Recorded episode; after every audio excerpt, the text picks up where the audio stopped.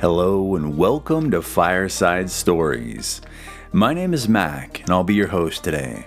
We apologize for a slight delay due to technical difficulties, but we're back with a brand new story collection for episode 57.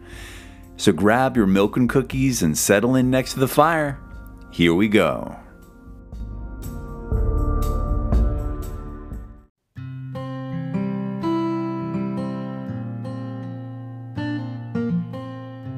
Today's story collection comes from Egermeier's Bible Storybook by L.C.E. Egermeier. The Watchers at the Tomb. After the crucifixion, a rich man named Joseph came boldly to Pilate and asked to take the body of Jesus and bury it. Joseph loved Jesus. With Pilate's permission, Joseph and Nicodemus went to Calvary, took Jesus' body down from the cross, and wrapped it in fine linen with the sweet spices and perfumes that Nicodemus had brought. Then they laid it in a new grave that Joseph had bought for himself. The grave was cut out of a large rock and opened into a garden. Jesus' enemies were afraid that his friends might disturb his grave. Hurrying to Pilate, they said, Sir, we remember that Jesus said, After three days I will rise again. Order the grave made secure until the third day, lest his disciples come at night, steal him away, and say to the people, He has risen from the dead. Pilate answered, You have a guard Go and make the grave as secure as you can. They went and made the grave secure by sealing the stone and setting a guard.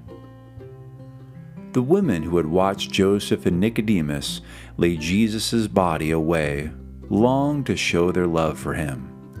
After sunset the next day, when the Sabbath was ended, the women prepared sweet perfumes and planned to go early in the morning to anoint the body of Jesus.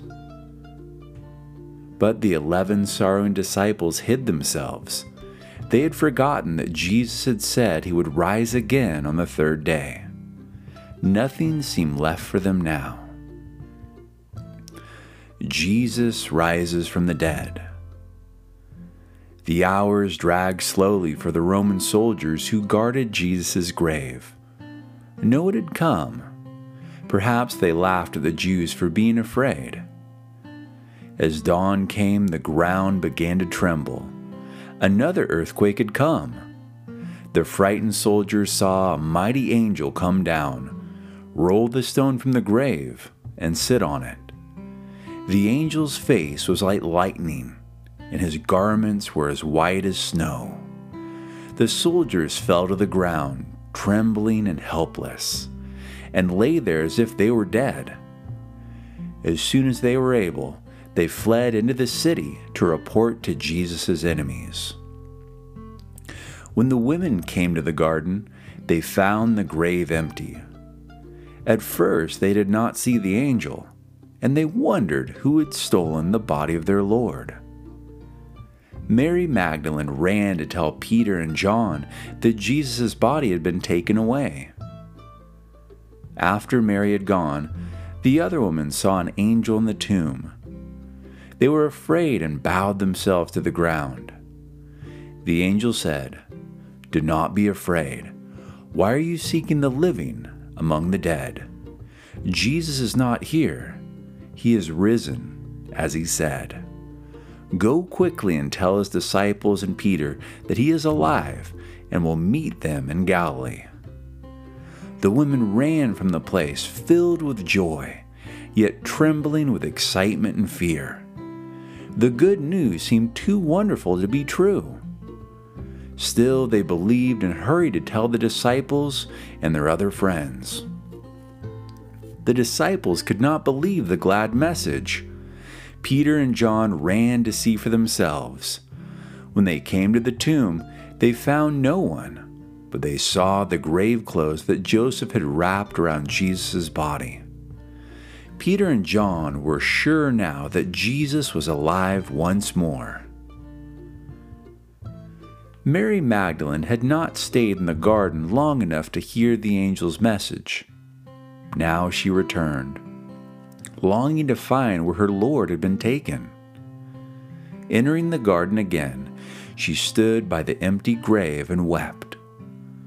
Then she stooped down, looking into the grave, and saw two angels. One was sitting at the head, and the other at the foot where Jesus' body had been. They said to her, Woman, why are you weeping?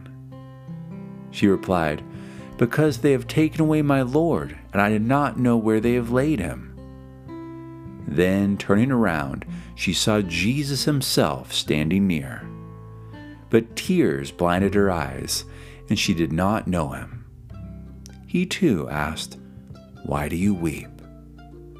Supposing him to be the gardener, she said, Sir, if you have carried away my Lord, tell me where you have laid him. Then Jesus said, Mary. And she knew his voice. What joy filled Mary's heart! She fell at once at his feet and cried, Master. Jesus said, Go at once and tell my friends that I will ascend to my Father and to your Father to my God and your God. While these things were happening, the soldiers were telling the chief priests what had taken place in the garden. The chief priests were greatly alarmed. They quickly called Jesus' other enemies, and all wondered what to do. They offered the soldiers much money if they would promise to tell no one that Jesus had risen or that an angel had opened the tomb. The Roman soldiers cared nothing about the Jews and their religion. They gladly took the money and went away. And when they were questioned about the disappearance of Jesus' body, they said the disciples stole it while they slept. The stranger on the road to Emmaus. The Passover feast was over, and visitors at Jerusalem were returning home. Along the road leading to Emmaus, a village seven miles from Jerusalem, two men walked slowly with bowed heads. As they talked about Jesus' trial and crucifixion, and about the women's message that morning, a stranger joined them. He asked, What are you talking about so earnestly? Why are you sad? Cleopas asked, Don't you know what has been happening? What things? The stranger wanted to know. They answered, Concerning Jesus of Nazareth, a great prophet in word and deed before God and all the people. The chief priests and rulers condemned him to death and crucified him. We believed he was the Christ. This is the third day since it happened, and this morning some women in our company astonished us. They had gone early to the tomb, but they did not find Jesus' body. They saw angels who said, He is risen. Some of us hurried to the grave and found it empty, but we did not see the angels or our risen Lord. The stranger talked to them about the Christ. He showed them by the scriptures that Christ would have to suffer these very things and rise again on the third day if he would really be the Savior. When they came to Emmaus, the two said, Stay with us, for it is almost evening. So the stranger went with them. When they sat down to eat, he took bread, blessed it, and gave it to them. At once they knew he was Jesus, the risen Lord. Then he disappeared. How happy they were! Back to Jerusalem they hurried to tell the disciples they had seen the Lord.